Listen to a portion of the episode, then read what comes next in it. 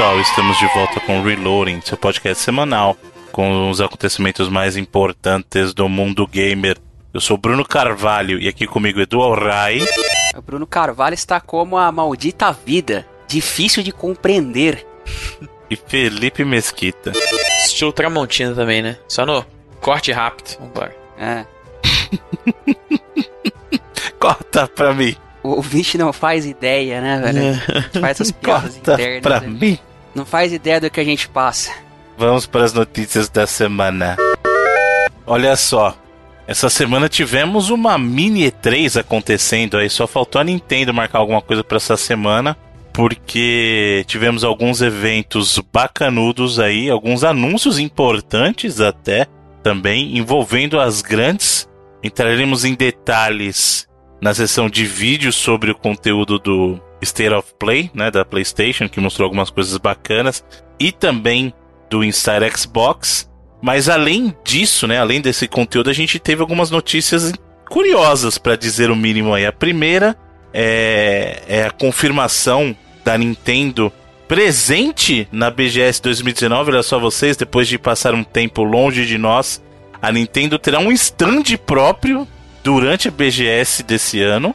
E além disso, ah, no stand da Sony temos alguns conteúdos confirmados aí, como Death Stranding, Final Fantasy VII Remake, e aparentemente jogável, e o conteúdo lá dos Vingadores da Square, né?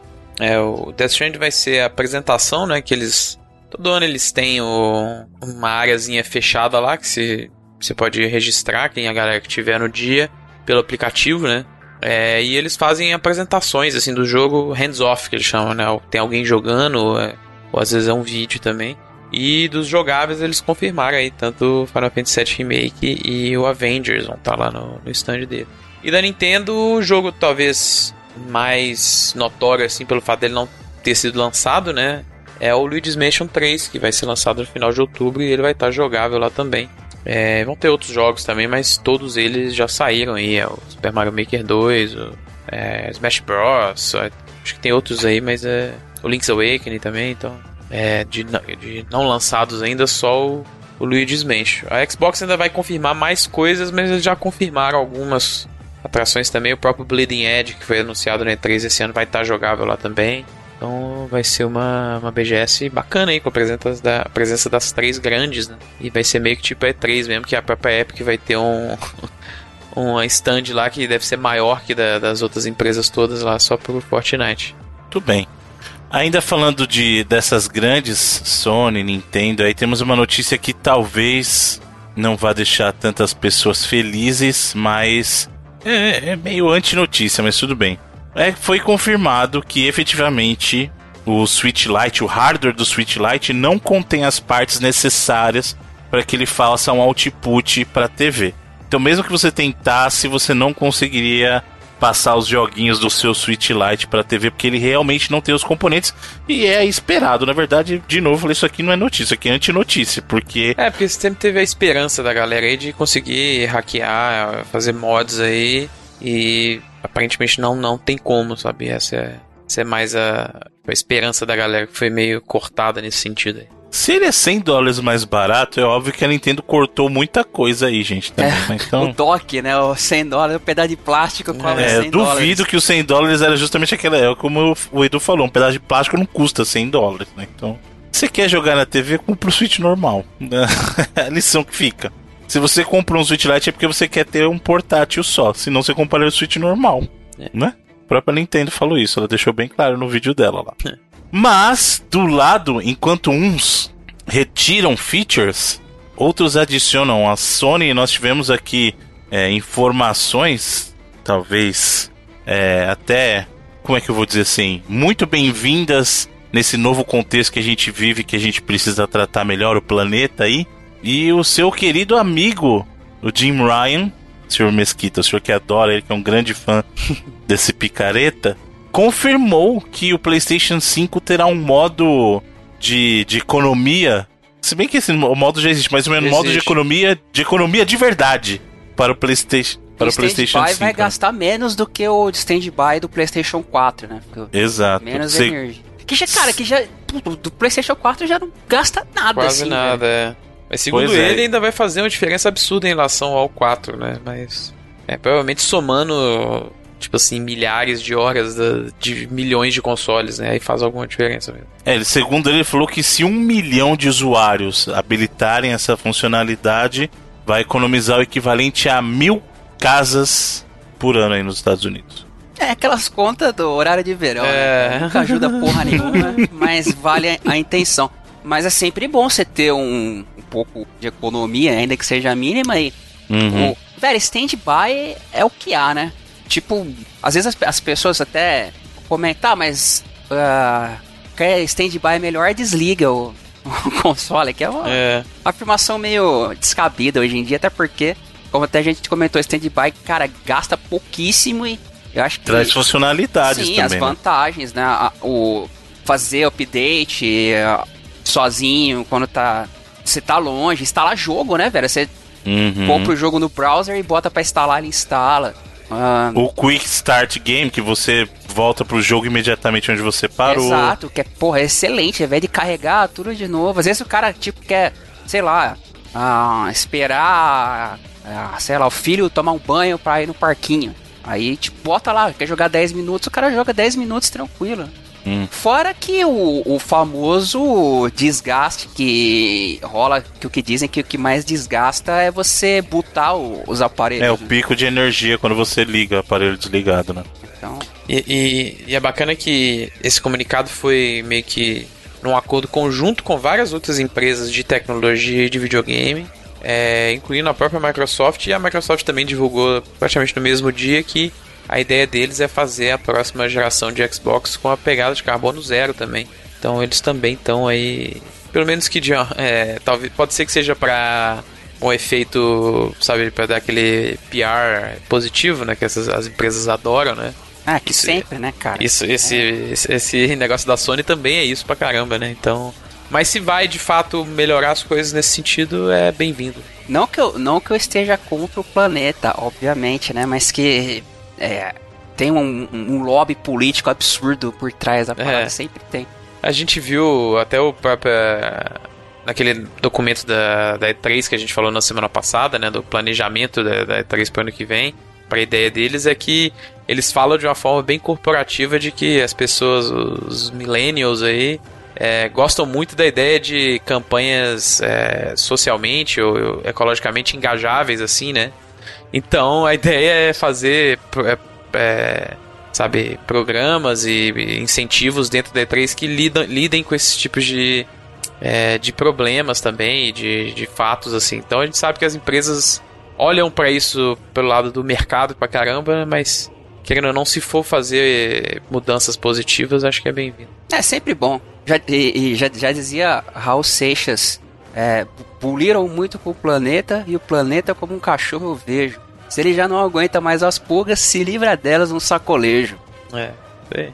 Mas é, se- é sempre bom a gente manter as boas práticas daí, né? Muito bem. Além disso, temos também aqui algumas notícias relacionadas com a dona Epic. A primeira delas é que, atendendo a pedidos das pessoas que não têm amigos e não conseguem jogar online, Fortnite vai adicionar bots. Eu tô brincando, mas isso é uma coisa muito legal, sabia? Pra mim, todo jogo que tem componente online deveria ter um modo pra você jogar com bot, Pra quando não existir mais a droga do servidor ativo. É, ou É. fazer aquela mistura estilo. Não que seja um problema pra Fortnite esse, né? Sim, é. Que ter, Ter- servidor ter ativo sempre público. tem. Não, mas fazer aquela parada tipo. A, a primeira IP da nova geração lá, como é que era o nome? O Titanfall. Titanfall, é, que, é, que eles fazem aquele PVE, VP, né? É, tinha inimigos.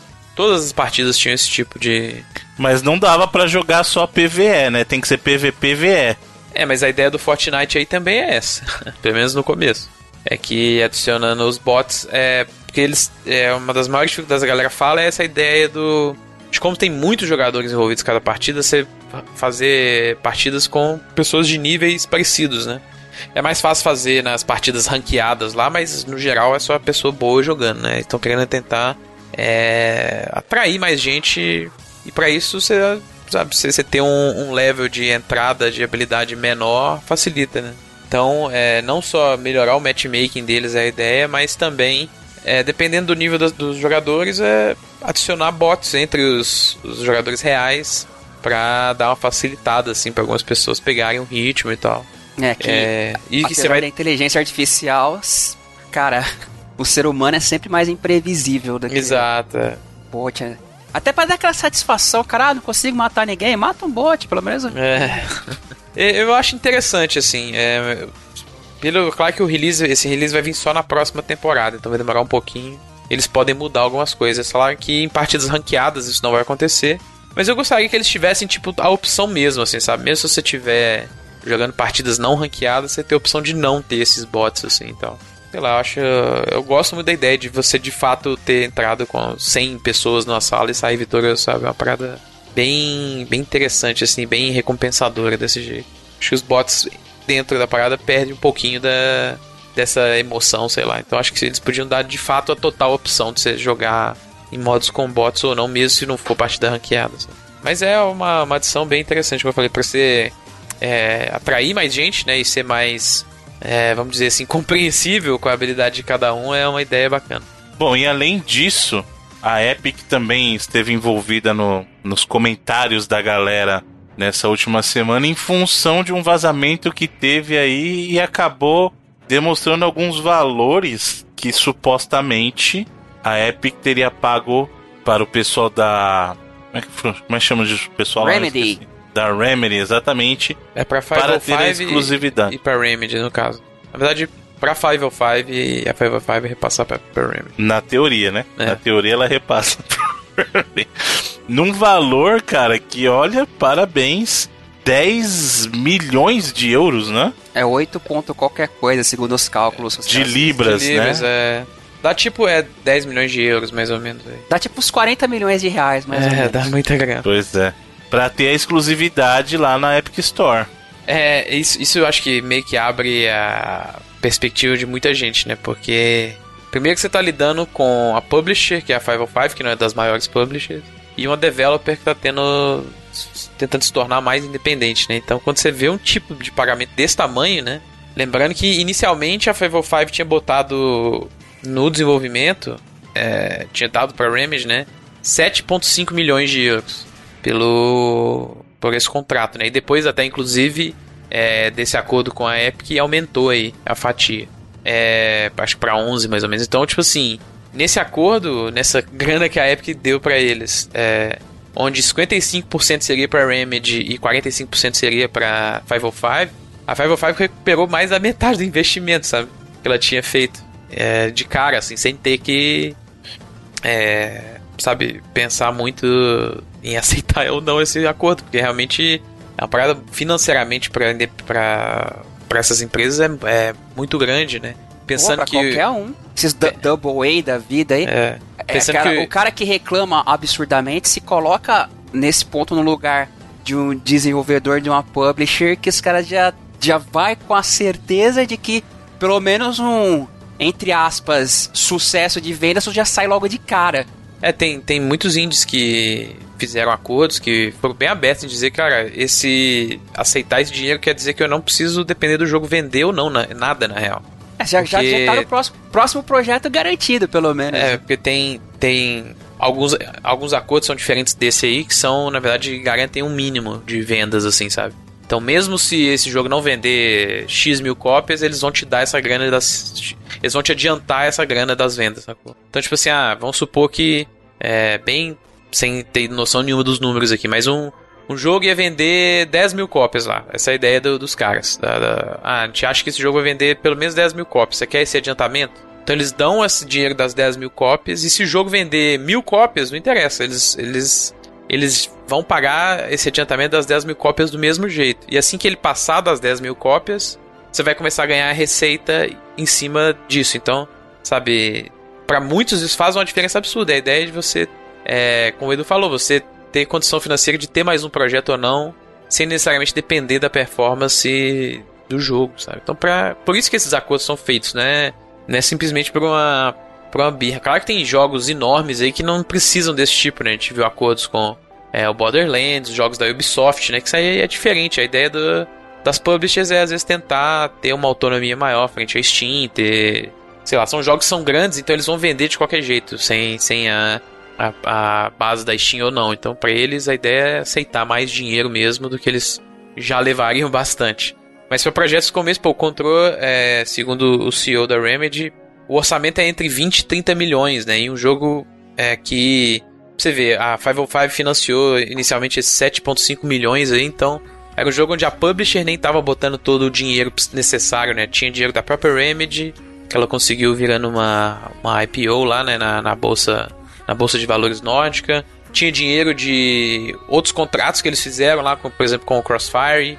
Tinha dinheiro que eles pegaram de programa de incentivo à cultura lá da, da Finlândia né, e da Europa no geral, da, da União Europeia. Então, é, para um, um, time fazendo jogos desse jeito, né, buscando é, investimento de vários lugares diferentes, é, é, crucial você ter esse tipo de acordo, né, cara? Então, eu acho que abre bem os olhos, assim, pra galera. Pelo menos a, a galera ainda pode achar ruim, sabe? Pô, ficar triste ou decepcionada, mas dá pelo menos você entender por que, que o lado do, de alguns developers estão aceitando esses acordos. lembrando é. que nós estamos falando de um acordo de exclusividade, né? É, e é temporário, inclusive. Exato, temporário. Você pega até a própria. Se a própria fatia de revenda, que. de venda no caso, que a Epic já promete para o desenvolvedor, mesmo sem exclusividade, já é algo vantajoso para quem está publicando. Imagina um acordo desses, cara. Você, é. no, no, no, ponto do desenvolvedor, não tem como você falar que o cara tá errado, saca? E do ponto da Epic, você vê que os caras. Aquela, aquela nossa velha brincadeira é que os, o Tim Sweeney tem uma treta pessoal lá com o Gabe, Gabe né? Mas que os caras estão botando uma grana forte mesmo pra, sei lá, mostrar que o discurso dele ele quer fazer valer e quer fazer provar aí frente. É ao Steam, mesmo que dê todo o bafafá que sempre dá em qualquer lugar que essa guerra dos launchers entre em discussão. É. Né? Mas do ponto de vista do desenvolvedor, do pequeno médio desenvolvedor, da pequena média publisher aí, não tem como, qualquer um aceitaria, velho. É. É aquele negócio, princípio não paga as contas, saca? Tipo, é, é sempre do... bom você ter, mas se for é, ficar nessa de ficar escolhendo aí onde você tá, onde você vai querer ficar é sempre do lado mais vantajoso para ti. Né? É, desenvolvimento de jogos pode ser, dependendo da condição da, de quem tá fazendo, muito arriscado, né? E é muito caro, cara. Então, é, realmente dá para entender por que, que esses acordos acontecem assim. A gente comentou, uh, o Felipe comentou que gostou muito do jogo, até falou que os números de venda não estão tão favoráveis. Pô, pra eles, whatever, tá tranquilo. É, isso é uma, uma tranquilidade bem positiva nesse lado, né? É, o jogo de fato, pelo menos uh, mercados, alguns mercados que a gente viu aí nos Estados Unidos, por exemplo, em retail ele foi bem fraco e tal. A gente não sabe digital, porque 505 não tá no painel das, das empresas que liberam digital, mas assim, não importa muito exatamente, porque eles conseguiram é, pelo menos ter esse tipo de suporte aí, sabe? Então é. Isso pode inclusive fazer com que eles exatamente não necessitem de tantas vendas. Que é o que era o objetivo inicial desde o começo, com um orçamento mais baixo, né? é, dentro do jogo você percebe que tem um reaproveitamento de assets assim, então você a ideia desde o princípio era fazer um jogo com valor de produção alto, mas no, de uma forma sustentável, e esse é uma das paradas que você precisa, né? Você precisa fazer esse tipo de acordo. Exclusividade de um ano, no caso, foi que eles fecharam também. Normalmente é um ano que a Epic tá fechando, né? É, tem alguns menores aí, acho que, acho que o próprio Borderlands é menos, mas é, é, acho que o padrão é um ano. Falando em Borderlands e falando em números pomposos, Borderlands 3 se tornou o título é, da 2K que mais vendeu, mais aquela, aquela coisa do vendeu mais rápido em toda a história da 2K, da 2K, não da Take-Two, fiquei bem claro isso. Vendeu 5 milhões de cópias em 5 dias. Caraca, que cacetada, hein, bicho? Pois é. É, nesse esse caso é aquele famoso das cópias despachadas, né? Mas. Mas ainda é... assim, porra. É, e, que, que vendesse, que, que já tiver vendido metade disso. É, e provavelmente não foi muito overshipping, porque a gente teve um dado aí que foi até bem impressionante, é que nesses cinco primeiros dias, 70% das vendas foram digitais, cara. E, e aí não tem como ter overshipping, não. Então, assim, é... Provavelmente é um número bem perto do, do vendido para o consumidor, bem perto mesmo. Porque com 70% digital é uma parada impressionante mesmo, né, cara? É, teve um aumento de 50% de venda em relação ao 2, assim, no mesmo período, sabe? é, é, é, inclusive fez com que Borderlands fosse a segunda franquia do selo 2K a passar de um bilhão de dólares em faturamento total aí, depois da série NBA 2K. Então realmente foi um lançamento gigantesco, né, cara? É, realmente. E é que era esperado também, né? A franquia é muito hum. grande. Então, e até na parada da a exclusividade para PC também entrou nessa janela de 5 de cinco dias. É o jogo da 2K que vendeu mais rápido nesse período de tempo para PC mesmo com a exclusividade lá para para Epic, exclusividade temporária. Ou seja, aquele papinho de que sem Steam não tem dinheiro, né?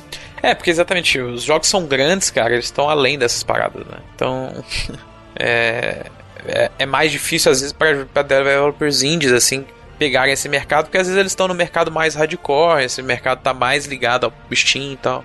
Mas para os jogos grandes, a gente tem ouvido bastante. A própria Ubisoft falou que está extremamente satisfeita, que vai continuar fazendo esse tipo de acordo e tal. Então, é, acho que para eles é isso, não muda muito mesmo. Não. Muito bem.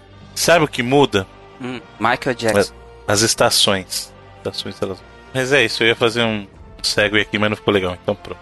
É Batman, pronto. O pessoal que fez o Batman Arkham Origins aí postou lá em celebração aos 80 anos do Batman lá uma mensagem no Twitter. E aí eles botaram um frame Jequiti no meio e a galera começou a especular que isso indicaria que eles estão trabalhando no próximo jogo aí. É, que os caras estão sem postar faz 4, 5 anos e de repente no dia do aniversário do Batman posta uma parada é algo a se levantar a curiosidade da internet. Né? É, o bizarro é que eles continuaram postando uns dois, três dias depois e deixaram todo mundo na hype aí que fosse aparecer em alguns dos eventos aí, principalmente no State of Play e nada, né? Então acho que foi um time meio até errado, assim, porque gerou uma expectativa errada na galera. Mas aí fica então o seguinte: se a Montreal tá postando negócio do Batman, a gente não vai ter dois jogos do Batman. É, então vamos, a é. gente pode assumir que o seu jogo da Corte das Corujas é esse. Sim. E a Rocksteady? Outro super Mistério. É rock, rock Mistério. É. é o jogo do Lanterna Verde mesmo, então? não. não sei. A não ser que a o Twitter da a da Montreal Warner tenha sido Montreal invadido. Tenha virado aquelas number station russa lá, saca?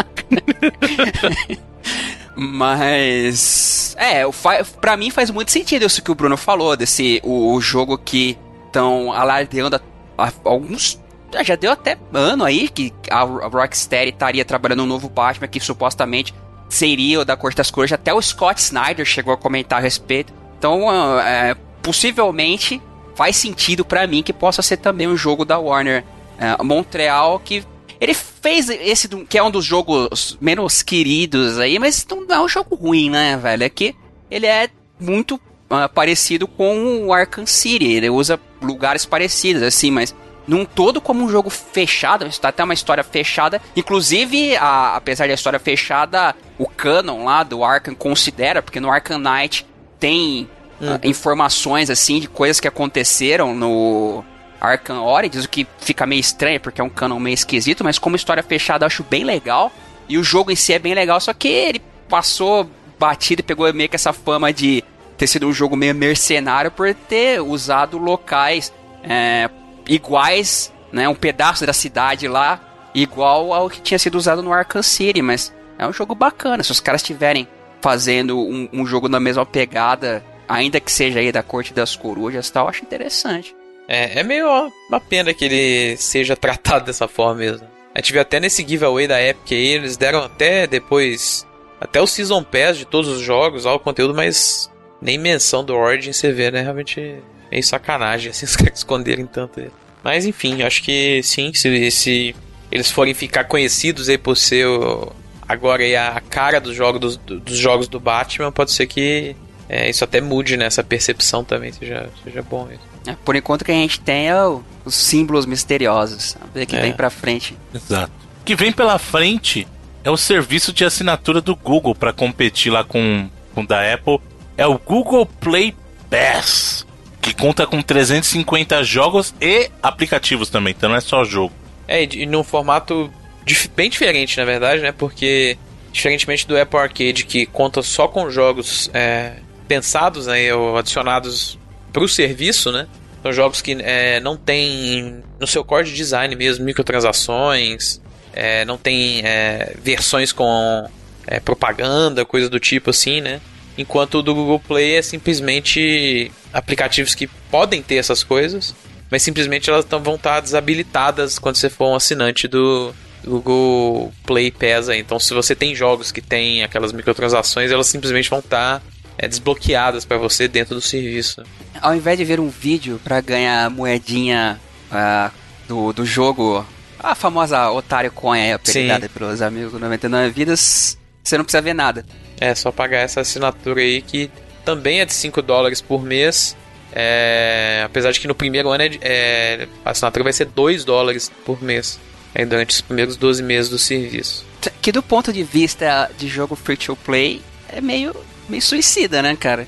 Porque, é. cara, free to play o cara, assim, se sei lá, 10 baixa e 2 gasta dinheiro, o cara gasta 5 dólares brincando assim no jogo. É, a, a proporção inclusive é mais ou menos essa mesmo, pelo menos no, né, os reports que a gente tem no mercado norte-americano é que a cada 10 jogadores de mobile, 7 gastam 0 dólares em essas microtransações. E quem levanta a grana aí é só 30% do público, né? O que você falou, a maioria da galera nunca vai gastar um centavo, mas quem gasta, gasta muito, né? Então, não sei, mas isso gerou uma polêmica porque, diferentemente da Apple que não revelou muito bem aí como que os, os developers estão sendo pagos, né? a Google, no seu próprio FAQ lá, revelou que vai pagar os developers num algoritmo qualquer deles aí de engagement, né? Que no caso seria ditado por horas que as pessoas passam jogando os jogos, né? Usando esses aplicativos. Igual o algoritmo do YouTube, copy-paste. é, mas o que gerou meio uma, uma preocupação da galera, né? Porque até aquela discussão que a gente teve um tempo atrás sobre é, jogos feitos para modelos de serviço, né? Então, se você tem essa parada de você receber por horas que os jogadores estão jogando o seu, o seu jogo, você vai fazer esses jogos, desenvolver esses jogos pensando em manter eles mais horas, né? É assim, na verdade, que os jogos free to play conseguem é, fazer as pessoas pagarem as coisas, né? Porque é igual a gente fala que às vezes, ah, você quer fazer isso no jogo, ou você espera 24 horas ou você paga um dólar, né? E aí a ideia é que os jogos vão começar a ter. É, sabe, ter o seu, seu core no design pensando em simplesmente manter os jogadores é, de formas às vezes até arbitrárias assim. Então, é, não. Sabe, jogos às vezes com foco em história, jogos curtos, assim, que são uma parada que o próprio Apple Arcade tem vários, assim. Que é... E que tá sendo bem elogiado também. Exato. Tá, é. tá gostando bastante do serviço. É, a premissa dele é exatamente a contrária da, da metodologia desses jogos, né? A ideia é que você tem um serviço para jogos premium, então a ideia é que esses jogos não têm nenhum tipo de microtransações, não são pensados em microtransação.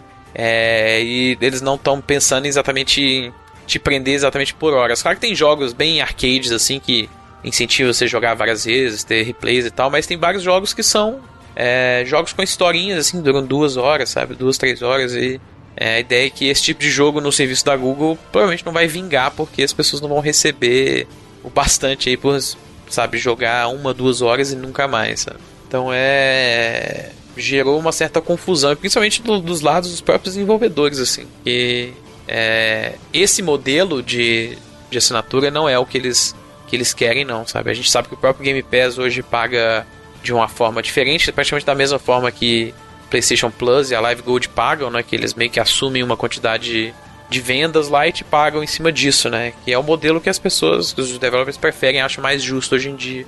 É, o medo é que se todos os serviços de assinatura passarem a usar esse tipo de mentalidade de horas aí, é, pode é, simplesmente fazer com que alguns developers e alguns tipos de jogos não, não existam mais. É, o modelo free to play já levou a um tipo de desenvolvimento que é voltado para chamar a atenção do jogador para que ele invista naquelas moedas internas do jogo, imagina o que virariam se um já mudou, imagina que esse fora a vitrine, né, cara, você já tá sozinho, já tá numa, no meio de centenas de milhares de jogos lá. Aí você tem que concorrer uhum. por esse tipo de atenção também. É. É, a, a, ideia do, do Apple Arcade, até em relação ao Google Play Pass também, é até dá um destaque para os jogos que estão no serviço, porque eles de serem diferentes dos outros jogos que estão na loja, né? Ah, curadoriazinha, pelo Exato, menos. Exato, a ideia da curadoria. Enquanto, beleza, tem vários jogos bacaníssimos no Google Play, Play no Google Play Pass. É, o Limbo tá lá, Stardew Valley, tem tipo assim, vários jogos muito bacanas assim. Só que. É, sabe, você ainda vai ter muitos dos jogos que meio que escondem todo o resto do ecossistema e dominam, assim, sabe? Enquanto, é, muita gente fala, enquanto é, jogos, por exemplo, da Supercell não tem a mínima chance de aparecer no, no Apple Arcade, eles provavelmente seriam os jogos mais jogados dentro do Google hum. Play Pass, né? Então... É que eles não precisam também, né? É, mas, mas assim, as pessoas, igual você falou, a pessoa prefere pagar 2 dólares ou 5 do que, sei lá, os 20 que ela gasta por mês aí com vida no Candy Crush, será? Então é. Mas é, é interessante ver que são concorrentes, mas são bem diferentes, né? É, o, os serviços em si, assim. Então é bem interessante até ver que as duas plataformas foram por rotas diferentes aí, por mais que pareça que for, sejam rotas parecidas. Convenhamos que os caras que colocam comercial no Super Bowl não estão preocupados é, com, com Apple Arcade. É. é, eles não têm esse desejo de aparecer no serviço. Muito bem. Com isso concluímos então as notícias da semana que nos leva, senhores, para os vídeos, os trailers e afim. Bom, como o amigo Bruno Carvalho até comentou, né? Estivemos os dois eventos, grandes eventos da Sony, eventos assim, apresentados, uh, directs, né? até a galera é. deu, deu uma zoada, principalmente na, na parte da, da Sony, fez uma, a brincadeira de uh, o State of Play da, da Sony, trazendo aí novidades, inclusive o trailer do querido The Last of Us Parte 2, que, velho, os caras... Uh, se eles querem entrar naquela, naquela conversa do, do Joe Fantasma ou tá. Cara, é, é, os, é, os caras é fizeram. sempre fizeram, porra, dois anos fazendo puta de um mistério e agora mostraram e é isso aí. É o tá Joe. Lá. É o Joe mesmo, né? É. Mas é, sei lá, muita gente ficou mandando é, quer mandar teoria, sei lá o que pra mim, mano, eu não quero saber essas paradas. O jogo vai sair em fevereiro, vou jogar ele. Exato. eu não quero saber. Ah, você viu nessa cena, tem isso. Falei, mano, pra começar que. O jeito que o trailer foi construído, claramente eles estão querendo criar coisas na cabeça das pessoas que não vão Exato. ser de fato o que vai acontecer no jogo, sabe? Então, pff, whatever, a teoria. Eu achei mais interessante de ver sabe, a mistura de alguns pontos aí da narrativa e gameplay uhum. que a gente viu bastante depois, né? Que hoje aí saíram os previews e tinha bastante B-roll de gameplay. Tem até a gente deixa até os dois vídeos aí, né? além do, do, do, da data, tem um vídeo é, dos leads da própria Naughty Dog comentando a demo que a imprensa jogou lá e mostrando o gameplay e tal, as diferenças e tal. Isso eu achei bem mais bacana porque é, tem algumas mudanças bem interessantes ao, ao loop de gameplay, assim. Mas eu o trailer em si foi muito bom. A Ellie boladona. Eu achei Sim. legal, e achei legal a Ellie tá probleminhas mentais aí, vendo fantasma. Eu ia achar maneiro. Mas ela, ela tá bolada com a morte de alguém aí, né, cara? Aí... É, a gente nem tem certeza se é a morte também, né? É, dentro do, do evento, os, os, a galera da Naughty Dog tava tratando a parada como o evento, né? Sabe? O que aconteceu para ela ter entrar nessa rota de vingança aí que eles estão falando. Ah, é então, previsível. É... Dada a situação que eles estão, qualquer um que já assistiu Walking Dead, ou, ou alguém morreu ou atacaram a quebrada deles. É, exato. É. Mas é, a única dúvida é quem, né? Mas é. E é o que eles estão meio que tentando esconder. Eu acho que não é só o quem, é quens. Porque as pessoas estão muito o que vai acontecer com um. Eu acho que é, é totalmente ser, plausível perder duas coisas. E aí fica mais perda da vida ainda, entendeu? T Talvez o inter mais interessante seja o porquê, né? Uhum. Acho que isso é o mais interessante. Isso eu não quero saber até jogar mesmo. Então, whatever com essas teorias da, da galera aí. Exato. Tá bonitão, animações faciais, show de bola. Não, não, a, pelo trailer, pelo menos, não tá aquela quebra de final de geração tal qual foi o Last of Us original, até porque eu acho que até compete com o próprio Red Dead 2, que é, é absurdo a gente nesse, viu, é, exato, a gente nesse viu. quesito, né? Coisas impressionantes demais já nessa geração, né? Então. Mas ainda assim, cara, as animações faciais impressionantes, muito maneira. Essa geração, a questão de motion capture, essas paradas, tá sensacional. É, que agora a tecnologia que eles estão usando é, chama motion matching, né? Que você faz de fato tudo com a captura de movimento e é, você consegue chegar mais perto do, do real, vamos dizer assim. Daque, daquele movimento que a pessoa fez via esse esquema de motion matching, assim, a parada é realmente impressionante. E foi de longe o destaque desse State of Play aí, né? Eu e o Bruno até transmitimos aí também, né? te deixa aí até os links aí também da galera, quem quiser ver lá os comentários que a gente fez durante a transmissão. E é engraçado que nos outros State of Plays, quando eu assistia de novo, realmente eu achava eles um pouquinho melhor, assim. Mas esse eu acho que, na verdade, por mais que, tipo assim, quando eu, eu vi a lista das minhas expectativas, tudo que eu tava de expectativa apareceu lá, praticamente. Só o jogo do Batman que não mesmo. Mas é. Sei lá, né, foi bem fraquinho mesmo, fora o, o parte 2, assim, sabe? Ver só o vídeo, do, só o trailer do Last of Us É. já, já valia. Mas é o que a gente falou também, né? 20 minutinhos, não vai machucar ninguém. Você vê alguns jogos aí que talvez você não tenha interesse nem nenhum, né? Por mais que tenham coisas bacanas, o próprio Humanity lá do, do estúdio lá do Mizuguchi foi interessante. Tem mais um trailer lá do Watan e o Adata pra esse ano. Foi bacana o jogo lá do Keita Takahashi também. Então é. Mas assim, entendo, entendi mais o que o Bruno falou quando a gente tava dis- discutindo que tem coisas que talvez não necessariamente precisavam estar ali, né? Por mais que seja legal você dar uma ênfase pra elas, ficou meio que aquela sensação de beleza, passa logo que nós estamos aqui pra ver o trailer do Last of Us. É, realmente foi uma apresentação meio es- estranhazinha assim. Eu achei que você estava falando do Joel. Brincadeira. É. To- to- todos gostaram. Não mudou muito, hein? Tá, tá bem aí. É, tá conservado, cinco anos aí, não fez muita coisa pra ele não. E, Acho que talvez, Bruno, na verdade, na verdade, ele já tava bem acabado no outro jogo. Né? Essa Talvez diferença seja isso. do, do, do começo pro, pra passagem de tempo do jogo já foi. É. É, mais alguma coisa aí, Bruno? Alguma coisa sobre o PlayStation Direct? Foi curto, só valeu pelo The Last of Us. Olha aí. Sucinto e parcialmente compreensível. Muito obrigado, Bruno Carvalho. E o. e o Inside Xbox, galera? O que, que a tirou de maneira aí? né? Foi uma hora de bate-papo bacana, mas não por causa do, do evento, né? A nossa conversa tava muito mais legal aí do que o que tava acontecendo.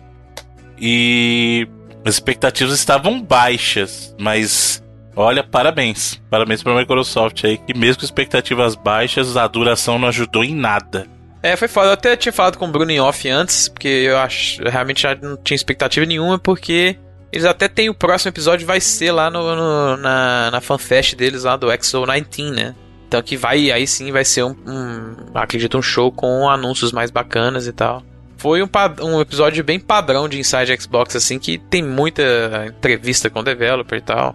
Alguns updates, assim, mas esse teve menos novidade ainda que o normal, né?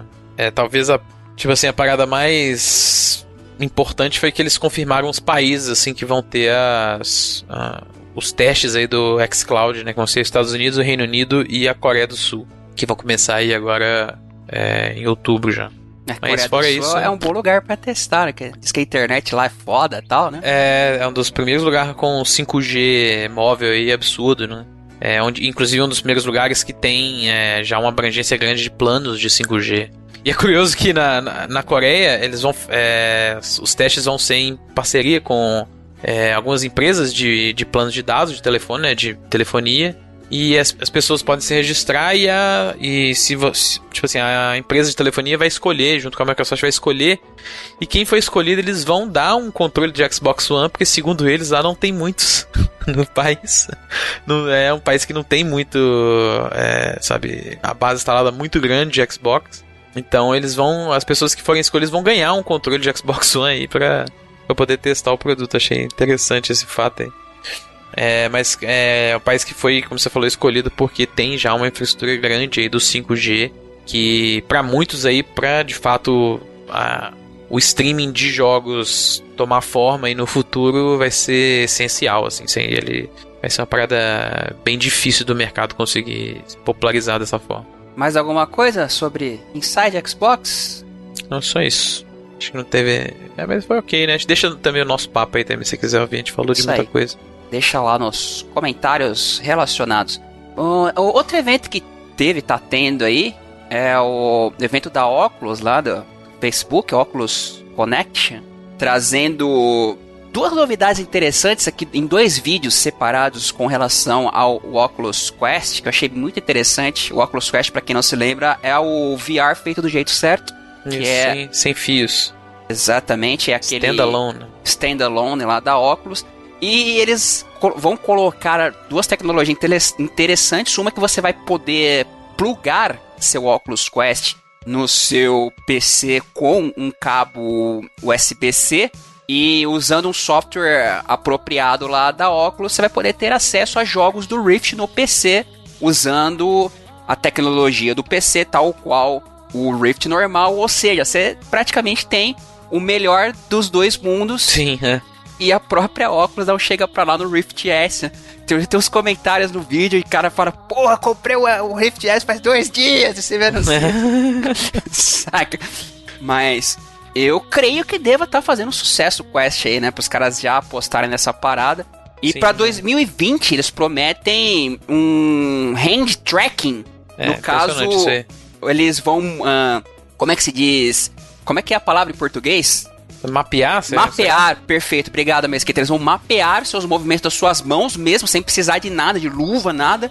Mapear suas mãos com o hardware que já tem no Quest pra dentro da HUD, dos jogos e tal. No vídeo funcionando, cara, é bem interessante aí, ó. Sim, é. Os caras já, já lançam o negócio e com tec possíveis tecnologias para melhorar no futuro. É, é curioso que, tipo, vários dos controles aí, design de controles de VR que foram feitos é pra simular uma mão, né? Acho que a melhor forma é você simplesmente é, mapear a mão. Exato. Que é o melhor então, controle aqui. É exato, é. E é, foi, foi interessante. Eu assisti o Connect. Eu achei meio estranho uma hora que eles falaram que é, já tinham vendido 100 milhões em software na, na, na Oculus Store e é, não é muita coisa isso não.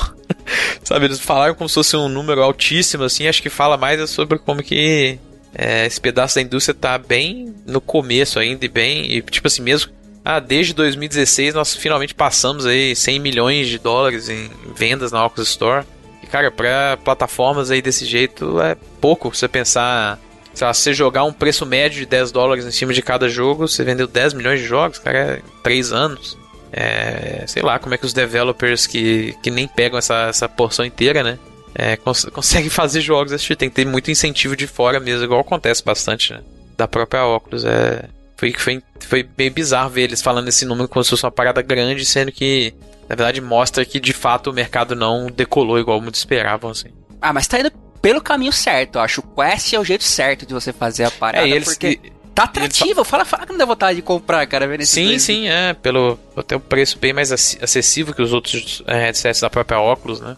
E eles falaram que, inclusive, 30% desse, desse faturamento já era de, de gente é, por conta do Oculus Quest, né? Então, com certeza ele foi um device que mudou bastante o, o sabe, o roteiro da própria Oculus nesse sentido. Mas é. é. Mas meio que acordou, assim, talvez. Eu, eu esperava necessariamente mais, assim. Mas é. Mas é foda também, porque às vezes a gente quer comparar com software tradicional e isso é meio inviável também. Mas é, realmente foi de fato impressionante algumas das tecnologias assim. E eles falaram muito de AR também durante a Oculus Connect, por mais que eles falaram que eles estão ainda há bons anos de a realidade aumentada virar uma parte do dia a dia das pessoas. É, por mais que eles estejam trabalhando para isso, que é meio Não, bizarro. Né? Cara, o VR demorou, porra, 20 e poucos anos aí. É. Eles confirmaram que eles estão trabalhando em óculos de realidade aumentada aí também. É, mas que ainda tá uns alguns bons anos de, de revelar protótipos e coisas do tipo, então. Mas é sempre interessante ver aí uma empresa com o dinheiro do Facebook que eles conseguem fazer nesse sentido, né, cara? Sim.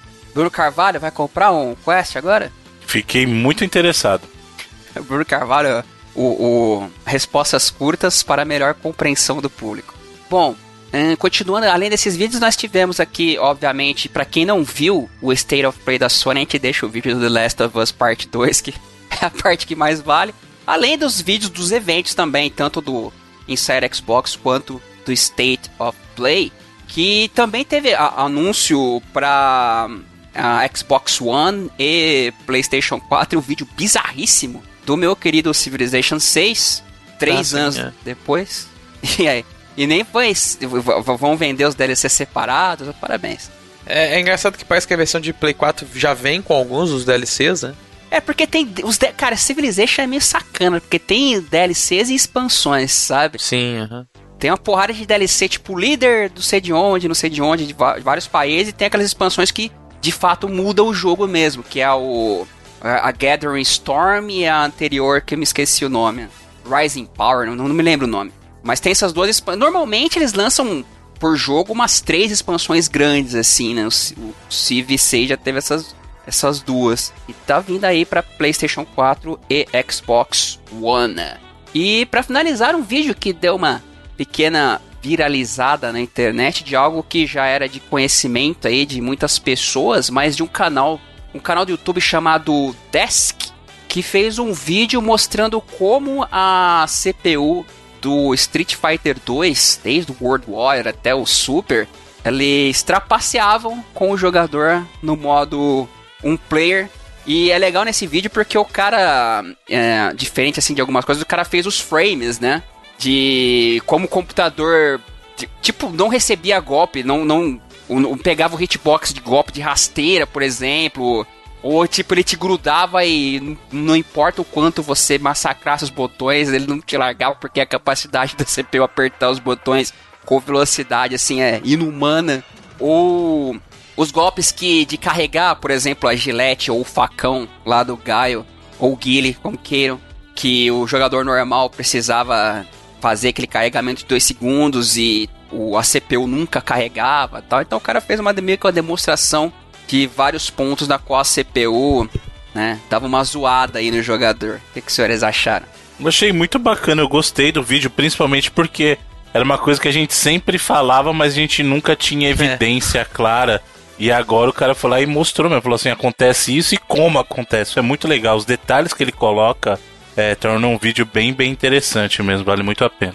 É, é, curi é, não, é curioso isso mesmo, porque de fato é uma parada que a gente vive falando não só desse jogo, mas praticamente de todos quando você tá indo mal num jogo assim, ah, esse computador tá roubando aí e tal. E tá roubando e, mesmo, filha da e puta. Ro e rola direto, é. É. O próprio FIFA tem uma parada tipo essa, assim. Ele faz um, um leveling, assim, do, do baseado no, no, no, nas situações que estão acontecendo no jogo, assim.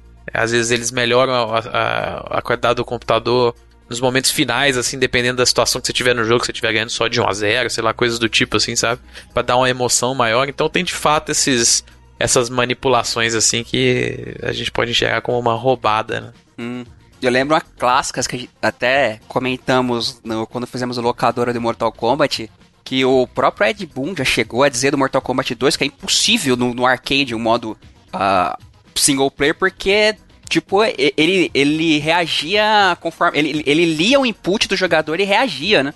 Era muita sacanagem aquela. É. E o Mortal Kombat 1 tinha hora que o personagem fez essa parada que o Felipe falou, despirocava de uma hora pra outra, começava a pular, dar cambalhota, assim. É isso aí, senhores. Estamos sendo roubados pelas máquinas aí há muito tempo. É, a vida é essa daí. Sermos roubados. e esses são os é. vídeos da semana. Muito bem, com isso então seguimos para.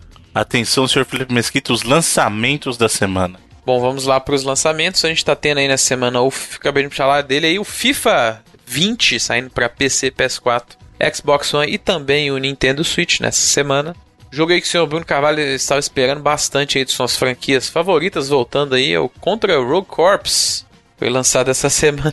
Eu me recuso a falar sobre isso. Foi lançado essa semana aí para PC, PS4, Xbox One e também o Nintendo Switch. É, a gente teve uma sequência aí de um jogo que saiu uns dois anos atrás, que é o The Surge 2, saindo para PC, PS4 e Xbox One. A gente vinha falando deles nas últimas semanas aí também. É... Outro jogo aí que também tava há um tempo a galera esperando que deu uma sumida e foi lançado essa semana, que é o Code Vein lá, o Dark Souls de anime lá da, da Bandai Namco.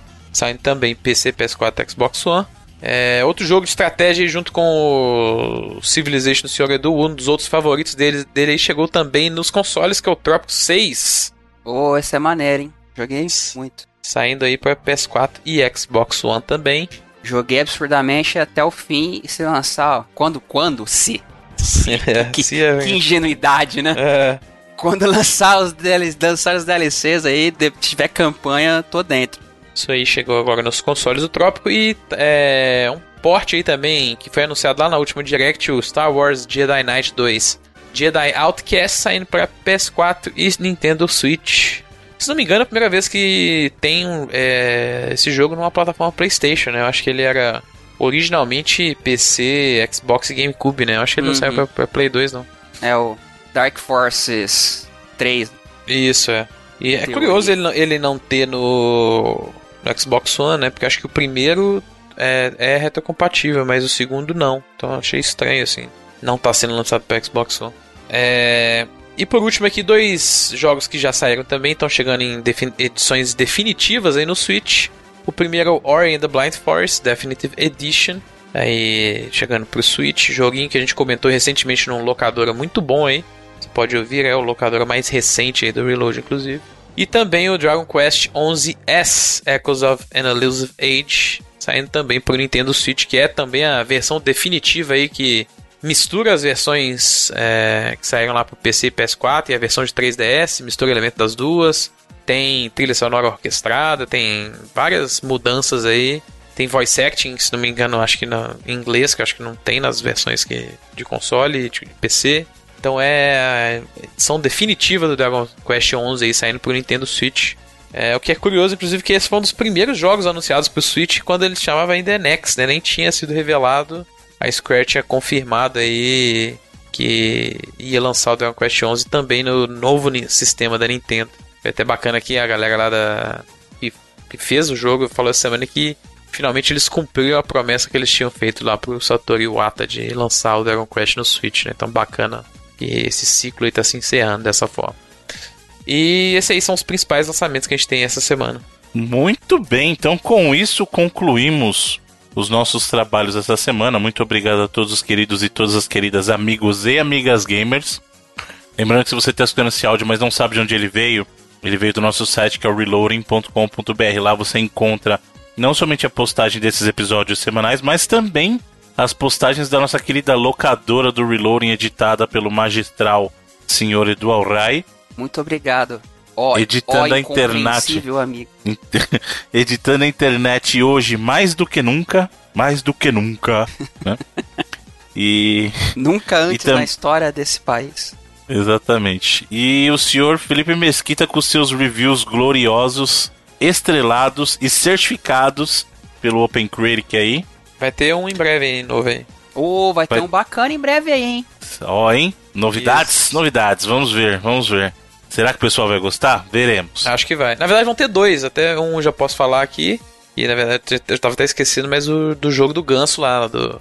Aí, ó. Antares Game. Mas tem um outro review aí que vai vir é, de forma especial pra galera aí. Vamos ver se como é que a galera vai, vai gostar aí, mas eu acho vai que vai ser bem bacana. essa ideia, hein? É. Exatamente. Coisas interessantes muito... aí semana que vem. O review do jogo do, do jogo do Ganso já tá para subir, é isso? Quase. Nós vamos ver Quase. aí por, por causa da, dessa outra surpresa aí. Nós vamos estrategizar isso aí de forma mais inteligente, mas uhum. é, virá em breve também. Bem lembrado que, avisando ao querido amigo gamer, que estamos tentando. Espero que consiga consigamos, tá certa a conjugação? Acho que sim. Consigamos tá correta. manter correta. Por um bom tempo uma data e hora oficial para postar o programa. Estamos tentando aí já três semanas, às sextas-feiras, seis da matina em ponto. A gente tá parecendo galera na reunião do AA, né? Estamos aí é. há três semanas. É, já três semanas já de sucesso. É. é que é difícil, os horários são complicados. É, realmente é. A gente é. é osso. Mas pelo menos por enquanto. Ah, cara, a gente, porra, tá fazendo a parceria com o Evandro lá na 99, tá dando certo? Pô, por que, que não? então estamos tentando aí todo o reload toda sexta-feira. Pra quem gostava das sextas aí, 6 horas da manhã em ponto. Pode botar pra atualizar teu feed que é pra estar Vai lá. Tá lá. E próximo locadora também inusitada, hein, senhores? Acho que as pessoas vão, vão achar interessante. É verdade. É. é uma locadora inesperada, porém, certeza que se as pessoas soubessem que ela existiria, eles gostariam muito. Então, vai ser bacana. Além disso, vocês têm também acesso às nossas campanhas lá no PicPay, baixando o aplicativo do PicPay e procurando lá no Reloading. E também no Padrim, padrim.com.br barra Reloading você dá uma lidinha nas nossas propostas lá da campanha. Se você quiser e puder colaborar conosco, toda ajuda é sempre muito bem-vinda. E eu quero muito agradecer a todos os amigos gamers e todas as amigas gamers que continuam conosco aqui. Exato. E também um abraço especial para os nossos queridos e queridas que fazem parte da nossa patronagem.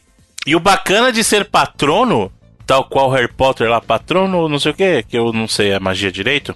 Como é que é aí, Felipe, a magia do Harry Potter lá? Patrono. Eu não tenho a mínima ideia. é a Alakazam? Você, per não, você não. perguntou o milênio errado sobre Harry Potter. Justamente o que não liga muito. A, abre que Sésamo. Não, também não. É, é eu sei, o eu pessoal... sei, eu sei. Uma boa. Mellow. Hum. Olha aí, não. Mellow? Não? Mas a galera que, que gosta de Harry Potter, essa hora tá gritando maluca é. pro Spotify, assim, ela tá gritando com o celular na mão Tipo, ele pegou o celular na mão e disse assim, ah, isso aqui, ó, e balançando, manja a cena? Essa aqui. E se você faz parte da patronagem, você concorre aos jogos em mídia física, que a gente celebra aqui toda, todo mês. E o sorteio acontece sempre no primeiro. No primeiro. Popi, popa, popi, no primeiro programa da rodada. Ou seja, ainda dá tempo de entrar e concorrer. Se você entra, até o dia do sorteio você pode participar. E o sorteio essa semana é o. Ma essa semana não. Dessa rodada que acontece semana que vem, Mario Odyssey do Nintendo Switch, hein?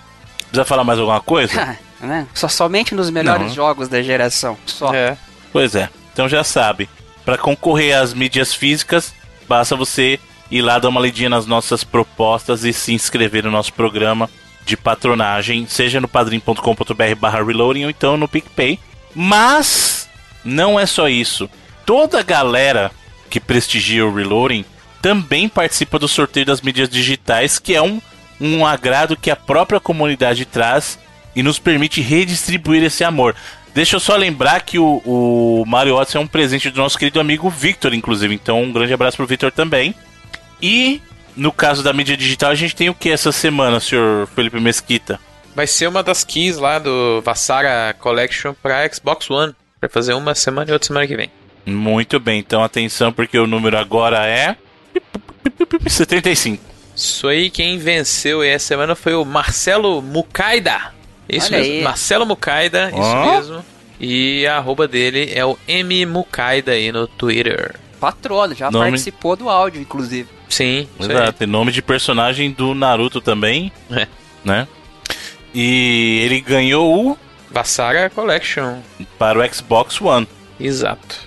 E vocês sabem que o Vassara é um jogo de navinha, né? Um shoot 'em up que se passa no Japão do período feudal, né? Porém, com um plot twist aí que existem motos voadoras no Japão feudal nesse período aí, viu? É, realidade, é um jogo... realidade alternativa na qual a tecnologia avançou um pouco mais rápido do que. Exatamente, exatamente. E é interessante você perceber esse, é, a riqueza da cultura japonesa, tanto a riqueza de, de conteúdo histórico mesmo, quanto a, a riqueza da, da vivência moderna, né? E isso nos brindou e em especial o público brasileiro, porque nós somos grandes parceiros do, do público japonês e temos, e temos, por exemplo, em vários lugares do nosso querido país, grandes representatividades da, da nação japonesa, né? Grandes colônias oh, japonesas, é né? Liberdade que diga. Pois é. E isso permitiu ao público brasileiro ter um grande acesso a, esse, a essa cultura tão linda, né? Dessa coisa tão linda. E e que fez e faz parte de, da vida de muitos de nós. E isso se estende em todos os, os sentidos, né? Inclusive no, na parte cultural, foi graças a eles que a gente teve acesso ao J-pop, teve acesso aos tokusatsus, teve acesso aos animes, né? A gente sabe muito bem que, principalmente a galera da nossa geração, que cresceu ali nos anos 80, nos 90, teve acesso aos tokusatsus e os animes ali. Saudosa né, de uma TV maneira... Manchete. Pois é, através da TV Manchete. E não é por acaso que, assim, muitos de nós vivenciou com muito gosto experiências como Cybercops, como Changeman, como Flashman, é, Shurato, que veio até um pouquinho mais pra frente, Super Campeões, é, Dragon Ball mesmo, mas eu acho que o ícone maior pro brasileiro sempre foi Cavaleiros do Zodíaco, né, cara? Acho que Cavaleiros do Zodíaco ele tem um para quem vive aquele período, tem um lugar especial no coração de todo mundo. Não me esquecendo também do Yu Hakusho, mas é que Cavaleiros do Zodíaco, acho que ele foi o, o primeiro fenômeno, né, assim, é, dessa magnitude que a gente experimentou no Brasil com relação a produtos da cultura japonesa, né? E, e, a gente percebe que Cavaleiros do Zodíaco ele tem tudo que sempre construiu muito da cultura japonesa. Você tem aquele herói, e que ele conta com a força dos amigos para poder fazer é, superar os obstáculos, né? Você tem a, as pessoas respondendo perguntas com outras perguntas. Também, exatamente. Você tem, exatamente. Você tem as pessoas descrevendo coisas vocalmente que estão sendo mostradas na tela, tem tudo isso. exatamente. Mas um dos momentos assim mais icônicos é justamente a escalada dos cavaleiros, né? Quando o Seiya se junta aos seus amigos, Shiryu, Yoga, ao próprio Shun e o Ikki que aparecia de vez em quando ali para salvar a galera, né? Porque o Ikki é o anti-herói que na verdade é o cara forte que chega pra ajudar a galera aí, na escalada das 12 casas de ouro, né? Dos cavaleiros de ouro. E você percebe que tanto os cavaleiros em si, com as suas armaduras muito bacanas, quanto as próprias casas tinham uma representatividade, tinham uma história. O problema é que muita gente critica porque alguns cavaleiros eram muito bem elaborados, muito bem trabalhados. Mas em alguns casos, nem a casa e nem a armadura refletiam essa grandeza. Muita gente, inclusive, questionava no caso de, de um dos cavaleiros ali e achava que a armadura e a casa de mucaída, né? Tipo, achava meio mucaída ali, Caraca. entendeu? É. Você percebeu a volta? Sim, percebi. Tava quase dormindo aqui. Sabe? Caraca, até quando, senhor? É, engraçado que pra gente o áudio do mundo tá cortando o tempo inteiro, mas. Cara, já dizia meu pedaço, pai, velho. Esse pedaço pai. deu pra ouvir tudo. Por quê, né? Por que, que o universo não quis ajudar a gente a cortar várias vezes essa. Já dizia meu pai, onde eu fui amarrar meu burro, velho. pois bem, pra semana que vem nós temos o que, senhor Edorá, então? Espero que paciência. É. Vai ser de novo aí o Vassara pro Xbox One também. Isso, e a mídia física do Mario Odyssey. Jogo fantástico para o Switch. Para a galera que entra no PicPay e no Padrim. Então, valendo até, até a semana que vem, gente. E, como todo final de rodada, nós contamos com a presença de um de nossos patronos em nosso programa aqui. Toda a cada quatro rodadas nós temos um quarto integrante que é um de vocês, queridos amigos gamers, queridas amigas gamers, e dessa vez tem uma presença de um amigo ilustre. E sim, um amigo, sim, você é com meu certeza. amigo, Rogério Montanaro. Você é um grande amigo, com certeza. Com certeza. Nosso Aliás, querido. Vou, vou, vou, repetir a frase que eu disse na. Como é que se chama lá? Feira dos Pássaros. Né? Dos melhores seres humanos que existem nesse país. Exatamente. Exatamente. Fantástico. Então, por favor, querido amigo Montanari, diga-nos o que, o que passa pelo seu coração. Olá, amigos do Reloading, Edu, Felipe, Bruno, meus amigos, considero meus amigos. Meu nome aqui é Rogério Montanari. Algumas pessoas me conhecem pelo trabalho lá no Rapadura Cash com o Jurandir Filho. Eu sou apaixonado por games desde a época lá do Odyssey, que minha avó, meu tio tinham, ia na casa deles e pedia para jogar, tinha o um jogo dos Trapalhões. Aí depois Atari, Master System, por aí vai. E hoje eu sou mais um entusiasta assim dos games do que o jogador em, em si, porque que me sobra de expectativa quando os jogos vão sair, ah, vai sair um novo console e tal e me falta disponibilidade, tempo para jogar. E aí acabou jogando muito, muito pouco. Pra vocês terem uma ideia, fiquei acho que uns quase um ano jogando o jogo do Homem-Aranha, só consegui terminar agora. É, mas o Reloading eu sempre acho um tempo para ouvir, porque é o meu podcast favorito de todos. E olha que eu trabalho em um, o Reloading tá sempre aqui no meu coração, e aí, sempre que eu tô escutando qualquer outro podcast, sair um episódio do Reloading, eu vou lá para assistir. Mas. Então vamos lá, vamos, vamos fazer o que eu vim fazer aqui, que é uma pergunta. E aí eu já vou direto para uma pergunta kojimística, se é que existe essa palavra. Deveria, se não existe, deveria estar no dicionário, kojimística. Vamos supor que o Kojima eh, se dispusesse a trabalhar em uma grande franquia, uma franquia conhecida dos games, seja lá de que console for, PS4, Microsoft, sei lá. E claro que não Metal Gear. Vamos tirar o Metal Gear que senão fica muito fácil. Mas se vocês pudessem escolher, cada um de vocês, que grande franquia vocês gostariam que o Kojima trabalhasse? dirigisse, roteirizasse, produzisse, eh, fizesse as animações, tudo do jeito que ele gosta de fazer. Qual vocês gostariam? E a música? Aproveitando o trailer muito bem legal do daquele jogo The Surge 2, eu queria escutar, queria que o Edu procurasse essa música incrível, a música The End of the World, mas não aquela da aquela clássica da voz da Skeeter Davis, que tem lá no trailer, inclusive no trailer acho que nem é dela também, mas é, não é essa versão que eu queria que você colocasse, Edu. E sim uma versão do uma versão meio jazz do Scott Bradley e Postmodern Jukebox, que é um canal do YouTube é muito legal, assim, que eles é, fazem covers das músicas, é, de várias músicas, inclusive músicas novas, com um toque de blues, assim, como se fossem músicas antigas. Tem, algumas são dos anos 20, anos 30, anos 40, é bem legal. Aliás, se puderem é, acessar esse canal aí no YouTube, é um canal muito bom. E quem tá cantando com eles lá é a Nia. Então é isso. É, um grande abraço a todos. Vida longuíssima ao Reloading. Reloading Forever. E abração para vocês. Olha aí, pergunta interessante, hein? Pergunta interessante. Se vocês pudessem colocar o Kojima para trabalhar em qualquer franquia que já não seja dele ou tenha sido dele, onde vocês colocariam o Kojima para trabalhar? Onde vocês usariam desse tempero Kojima? Final Fantasy. Final Fantasy? Olha aí, doido, olha pessoal. aí, é. Ó, Juntar ele com o Nomura, que caralho, É. filho do mundo, velho. Que loucura que é isso aí. ó, a galera reclama muito do Kingdom Hearts. Imagina o Kojima tentando fechar o ciclo de Kingdom Nossa, Hearts, uma coisa loucura, espetacular. É que o, o Kingdom Hearts é o Nomura Unleashed, né? Aí, Exato. aí imagina. E você, Felipe? É, eu gostaria que o Kojima usasse. Eu não tô nem muito ligando pra.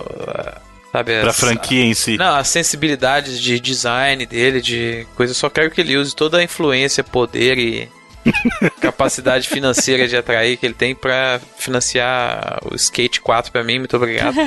Caraca, mano. Pode Olha ser. Ô, mas peraí. Pode Ele andar já tem um esse- histórico Exato. disso. Tem- Porque no Metal Gear 2 lá, quando você tem a, a versão Substance, não é? Substance? É a Substance. Isso. Tem o modo de andar de skate lá no Exato. navio, mano. Tem Aí, ó. o skatezinho no Death Stranding aí, o skate flutuador. Que por alguma razão o, o personagem lá do. Como é que chama o menino aí? Norman Reedus. Ele dá a remada no hoverboard do cara. Não faz sentido nenhum, né? Mas é ok, né? Mas é, se, se tem alguém. Isso é uma franquia que tá tão enterrada e escondida lá dentro da- das gavetas da EA lá que se tem alguém que tenha ah, poder bastante pra conseguir reviver uma das franquias que infelizmente durou tão pouco, uma das, nossa, das minhas favoritas aí dos videogames no geral. E sei lá, quem tem poder e influência pra trazer de volta é o Kojima. E eu aceito qualquer bizarrice que ele for ter que trazer Só junto pra pra ter o jogo volta. de volta. Exato. É, mas o, o legal do Kojima é tu ver as bizarrices que ele cria quando ele não tá envolvido naquelas, nessas franquias grandes que até ele mesmo criou, né? Metal Gear, que se, a criatividade dele fazer essas loucuras aí, né? É, é uma das maiores razões que para jogar os próprios jogos dele mesmo. total. que te falamos no locadora sobre Metal Gear, contamos parte da história do querido Kojima. Sim. E o Bruno, a- até só lembrando aí que o Bruno falou de Tokusatsu e TV Manchete e tudo. Tem vários Uhum. deles agora lá no próprio Amazon Prime lá, hein, velho. Exato. Tem Muito Jirai, bacana. Giban, Jaspion. Só por isso já vale a assinatura. Pô, Jaspion é legal ainda, velho. Apesar da maluquice. É legal, é, legal. bacana. Ó, no meu caso, eu vou, eu vou fazer uma loucura extrema e eu vou juntar dois caras que eu sou muito fãs e as pessoas reclamam muito dos dois pela mesma razão, mas eu gostaria de ver duas mentes tão bacanas trabalhando juntas assim pra trazer a história definitiva, o jogo com a história Acho definitiva. que eu já até sei qual que É, vocês vão então, falar, todos, mas não, todos sabem, né? é, não faz sentido.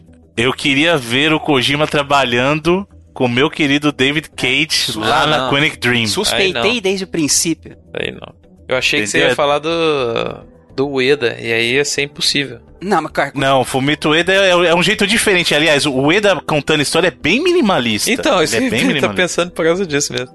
Então, ia ter conflito, aí não tem como. tá, se, se o Eu- Kojima juntar com o David Cage, aí definitivamente não tem jogo mesmo. eu- Então, é isso que eu tô falando. Eu quero. É, é double down no modo história. É, assim, eu quero double down na história. Porque são dois caras que são conhecidos por fazer jogos com foco em história. E por serem por con- malucos também. Então, e por contar histórias que são bem é, fora da caixa, assim, né? Então. Você quer um Omicron 2 com o... Olha aí, seria um bacana. O Omicron com Kojima, olha aí. Beleza, e dirigido, Mas- dirigido pelo Duncan Jones, em homenagem a... Olha aí, que bacana, hein? Seria bom. Mas é interessante essa, essa, essa, essa mistura aí. é, mas principalmente porque eu gostaria que o Kojima às vezes tentasse gênero assim, é, que ele já teve no passado, lá meio que parada do sci-fi assim, misturado com o thrillerzinho investigativo, como foi a pegada do Police Notes, né? Police Snatcher, né? Notes. Uhum. Exato, eu queria ver ele tentar coisas desse tipo de novo, assim, sabe?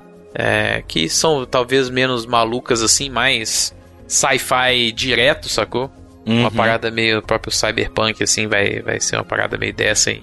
Mas você imagina um jogo dele, tipo um thriller policial, assim. É aqueles adventure cyberpunk que ele fazia. né? Tipo, É, que é basicamente Blade Runner, sacou? A, a ideia do, do setting, assim, né? E. Só que a parada é meio. Também bem anime, assim, né? Meio Ghost in the Shell também. Essa, a noia é meio dessa, assim, a parada policial. É, o próximo jogo dele com né? o Keanu Reeves ainda, hein? O policial vai ser o Keanu Reeves. Seria foda demais. Muito bem, muito obrigado ao nosso querido amigo Rogério Montanari pela pergunta aí. E também por nos brindar com a sua Sim. escolha olha aí. bem diferente até pro, pra finalização aí, vindo do The Surge, né? Então. Cultura, hein? Do trailer, lembra que a gente Cultura. comentou a semana é, passada? Semana passada. Uhum. Que ele toca The End of the World e- enquanto tá rolando a mega violência absurda assim na tela. Parabéns, esse é, esse, esse é o nosso amigo culto. Exatamente. Um E- grande e- abraço. Não, e, e só falando em Rogério Montanari também, espero encontrar não só ele lá, como todos os amigos lá na BGS, né? Que já tá. Exatamente, Vamos lembrar hein? aí que está tá quase aí. A gente Daqui falou a duas programa. semaninhas já, hein? Estaremos lá, acho que eu estarei lá pelo menos na quarta e quinta, na BGS. No, é, E na Feira dos Pássaros do dia no 12 sábado também. Estaremos lá, confirmados. Exatamente, confirmado. Então, olha, vocês vão ter múltiplas oportunidades para experimentar a presença do senhor Felipe Mesquita, hein? Isso É. não é algo fácil de acontecer. Então, BGS Isso e aí. na Feira dos Pássaros teremos no sábado, dia 12. Só, é só, é o só evento- de. Falando em Blade Runner, só acontece em ano de Blade Runner, então. 2019, verdade. E depois Aí. só 2049. Próximo só daqui a 30 anos. Muito bem, então, queridos amigos e amigas gamers, e até a próxima semana. Até lá. Valeu!